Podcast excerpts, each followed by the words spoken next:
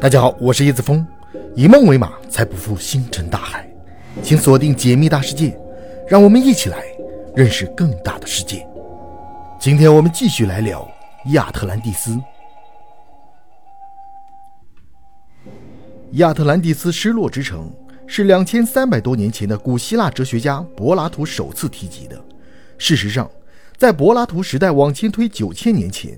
亚特兰蒂斯就已经存在了，并且早在寻找新大陆的浪潮中，就曾有人把亚特兰蒂斯画在航海图上。然而，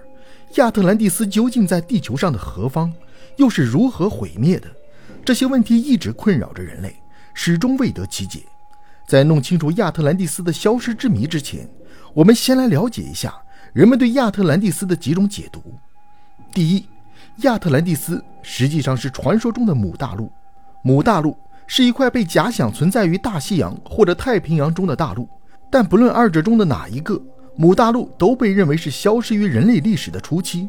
而母大陆上的幸存者则移居到其他大陆，最终形成了世界上后来的一些文明。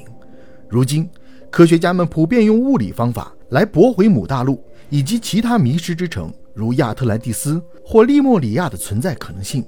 因为一块大陆既不会沉没，也不会被任何可知的大灾难所摧毁，尤其是在短时间内更加不会。然而此外，考古学、语言学和遗传学的重要证据却提出了与之相反的观点。他们认为，新旧交替的古代文明都是起源于同一个祖先文明。母大陆文明诞生于常年夏天绿意盎然的大地，并且创建了地球上第一个大帝国，名为母帝国。母帝国的国王称拉姆，拉表示太阳，母表示母亲，因此母帝国又被称为太阳之母的帝国。母国宗教崇拜宇宙的创造神七尾蛇纳拉亚纳。母大陆人具有高度的文明，他们已经实现了与外星球的通信联络。我们今天的人类文明中不可解释的一些现象，均来自于母大陆人的文明。第二，亚特兰蒂斯是较为暖和时期的南极洲。这个富有争议的理论是由晚年的查尔斯·哈普古德所提出。他认为，地球的外壳在大约12000年前曾有过突然的移动。他一直坚称，地球表壳是浮于岩溶岩石构成的岩浆层之上，就如同橘子皮一样。由于地下物质和重力压迫，在过去的千年之中，地壳都会定期移动。这样，就在过去的多年之内，出现了一个又一个空想而出的移动的亚特兰蒂斯。据哈普古德所称，由于这种移动，南极大陆曾一度比如今的位置靠北得多，也暖和得多。再者，还有一个先进的文明定居那里，那就是柏拉图所指的亚特兰蒂斯。然而，当时的南极洲突然地移动到了当今的严寒地带，毁灭了亚特兰蒂斯文明，也造就了如今一个冰盒子般的南极。尽管这个理论也有其支持者，但是地球地壳可以如此戏剧性和突发性的移动，这是科学界无人认同的。进一步说，哈普古德的理论是在科学界还没有完全理解板块构造理论时所提出的。而就柏拉图的亚特兰蒂斯而言，板块构造理论已经将哈普古德的滑动地壳的假想流放至了信仰的边缘。第三，关于亚特兰蒂斯的记载都是虚构的。多年以来，科学家和史学家都坚持这样一个传统的观点。柏拉图在《科里西亚斯》和《地脉欧篇》里所记载的那个让人讶异的富足之地，只不过是一个虚构的故事而已。这个故事旨在为了娱乐和启迪他的读者，告知他们狂妄自大和背弃神灵是极度危险的。柏拉图从未打算将这个故事当作是一个关于真实之地或者实际之事的记载。其证据在于，柏拉图曾经告诉读者，希腊神之波塞冬爱上了亚特兰蒂斯第一任国王亚特兰蒂斯的美丽女儿，并和她生下了很多孩子。于是波塞冬果断地将大陆分割成块，赐予他的孩子。柏拉图还曾经说道，在12000年前，亚特兰蒂斯被希腊和东地中海的民族联盟给击败，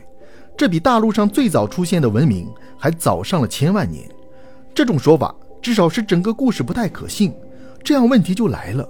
如果我们迫使自己相信这样的故事是真实的，那我们岂不是要在逻辑上全盘接受故事的所有内容，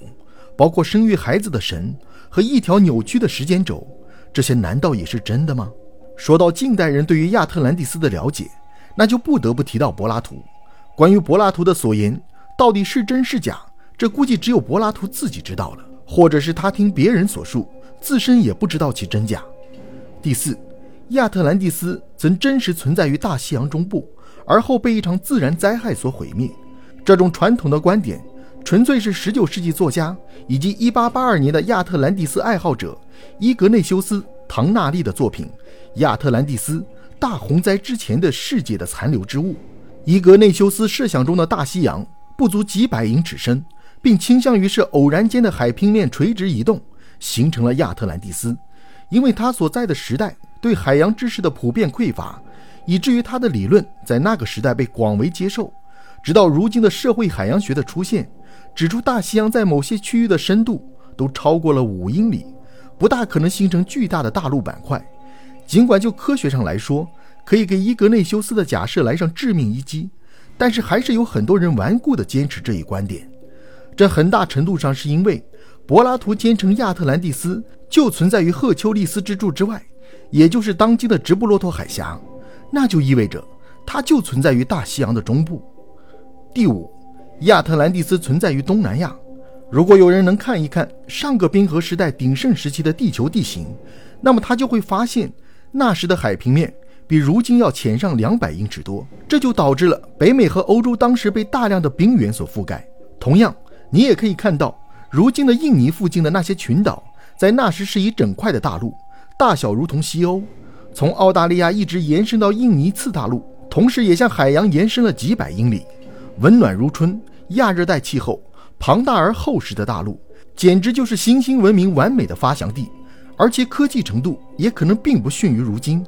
这样的一个发达文明会不会被自己的高新科技所摧毁，并最后被融化的冰川淹没于蔓延而上的大海深处呢？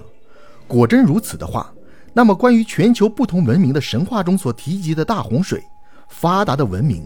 以及当今世界很多平行纬度可见的类似地方，比如金字塔、方尖塔、巨石阵等等，是不是都可迎刃而解了呢？